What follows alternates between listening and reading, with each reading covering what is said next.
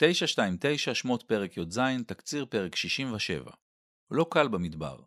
שני סיפורים מתלאות הדרך אירעו ברפידים, יש מקום כזה, ועליהם מספר הפרק. אחת, אין מים. שתיים, יש מלחמה. מי מריבה, פסוקים א' עד ז'. אין מים ומשה על הכוונת של העם. ככה זה נשמע בעדותו על האירוע. עוד מעט וסקלוני, פסוק ד'.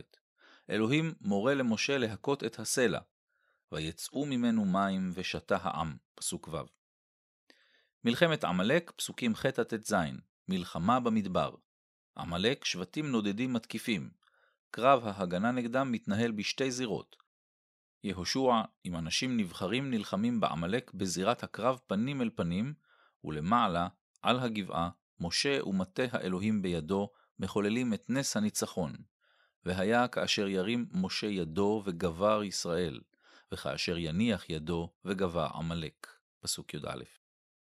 למה כדאי לשים לב בפרק? אחת, מסע ומריבה. אירועי המסע במדבר הם חלק ממערכת יחסים מורכבת למדי בין העם לאלוהיו.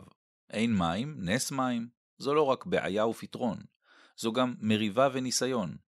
ויקרא שם המקום מסע ומריבה, על ריב בני ישראל ועל נסותם את אדוני לאמור, היש אדוני בקרבנו אם אין. פסוק ז'. למה כדאי לשים לב בפרק 2?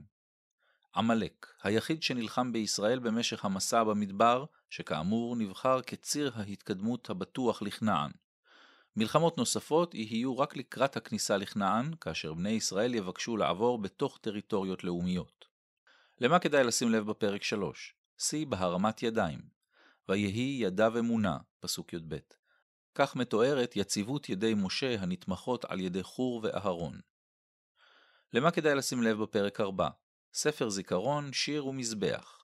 איך לזכור את שפלות עמלק, את נס הניצחון ואת החשבון הפתוח של עמלק עם אלוהים, שלוש תשובות שונות בפסוקים י"ד עד ט"ז. ולמה כדאי לשים לב בפרק 5? יהושע. עוד לא יורש, אבל בהחלט מנהיג דומיננטי. את התקציר כתבה מרים בלומנטל.